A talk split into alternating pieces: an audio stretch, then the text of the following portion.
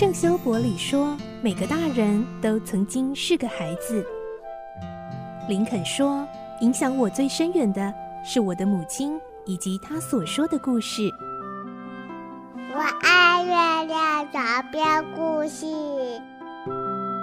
晚安，月亮床边故事。小青姐姐邀请每一位大孩子、小孩子一起听故事，不管多忙，也要和你一起听故事。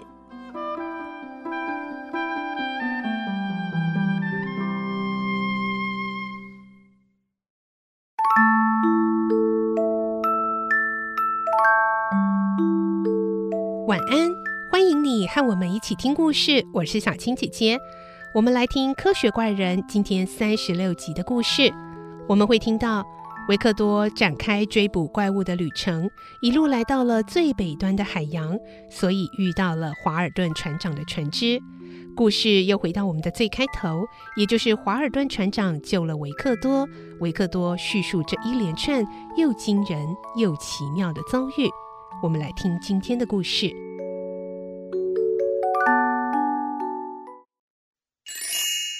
科学怪人》三十六集尾声。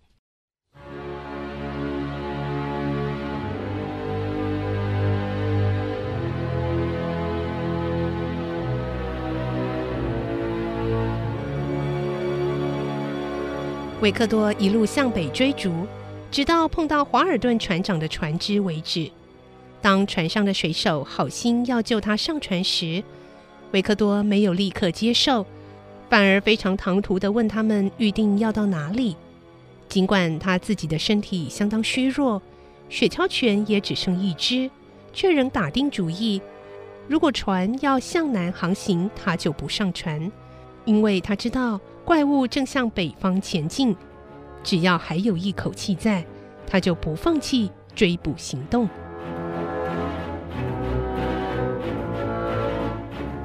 维克多说完了他的故事，华尔顿船长听得呆住了。他对维克多说的一切深信不疑，不只是因为他们前两天曾看过那怪物的影子，也因为维克多简单的行囊中带着珍贵的书信，有父亲写的。以及伊丽莎白和克勒佛写的，这些都能证明他所言不假。华尔顿好奇地询问制造人造人的细节，但维克多始终不肯透露，还严肃地告诫华尔顿：“怎么？难道你也想创造一个怪物？难道我悲惨的遭遇不能带给你一些警惕吗？”不过，当维克多发现，华尔顿为他的故事做了一些笔记时，倒是没有反对，反而要求看一看，并亲自在许多地方做了不少补充。他对华尔顿说：“既然你想记录下我的故事，就不要让我以残缺不全的面目流传到后世。”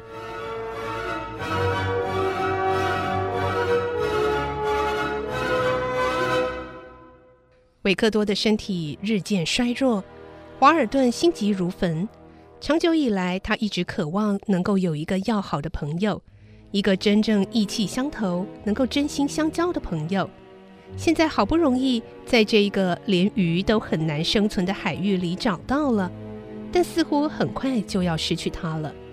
他由衷喜爱维克多，他觉得维克多的生存意志正随着他的健康状况也日渐微弱了。为此，他曾感性十足地对维克多说：“请不要如此绝望消沉啊！你并不孤独，我愿意做你的朋友啊！” 维克多惨然一笑：“ 谢谢你，华尔顿，你是一个好心的人，但我恐怕无法再接受新的友情。我的心已经死了，也不相信世间。”还有任何人能取代伊丽莎白或亨利在我心中的地位？啊，我的朋友，希望我这么说不会冒犯你，但我确实感觉到我的生命已经走到尽头。可恨的是，我的任务还没有完成。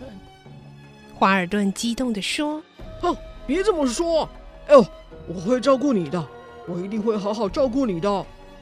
维克多虚弱的回答：“我，我只需要你告诉我，你不会改变航向，一定会继续向北行驶。”嗯，这……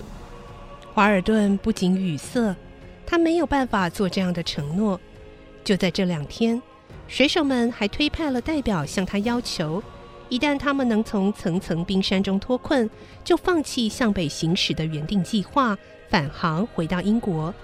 眼看大家都不愿再继续这趟冒险之旅，身为领航者的华尔顿船长自觉没什么道理坚持要将大伙儿带往危险的地方。维克多听出了华尔顿没有说出口的意思，怎么？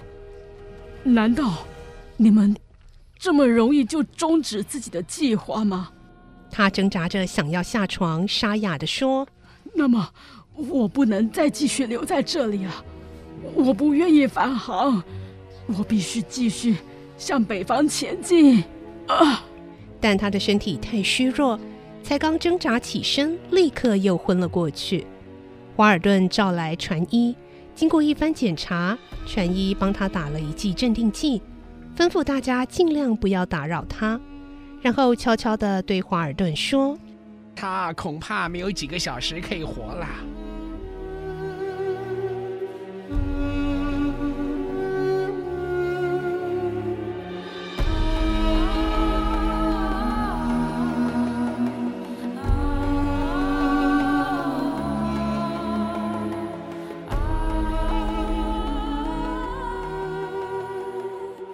华尔顿非常伤心，他要其他的伙伴先离开，然后亲自守护在维克多的病榻旁。维克多在临终之际，看到华尔顿哭丧着脸，便颤抖着手伸过去，想要安慰他。华尔顿，不要难过，我现在觉得很平静，因为我知道。我快要和心爱的家人团聚了。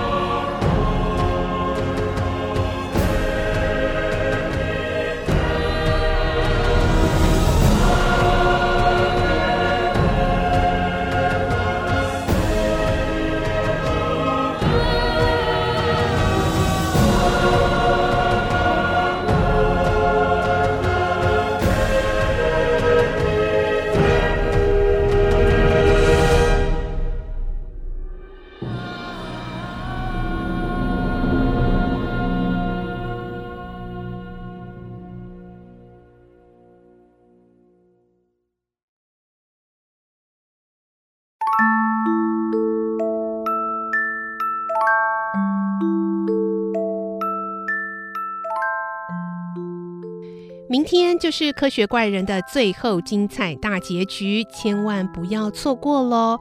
到底维克多能够追捕到怪物吗？怪物真的会出现吗？明天请继续来收听精彩结局。我是小青姐姐，祝你有个好梦。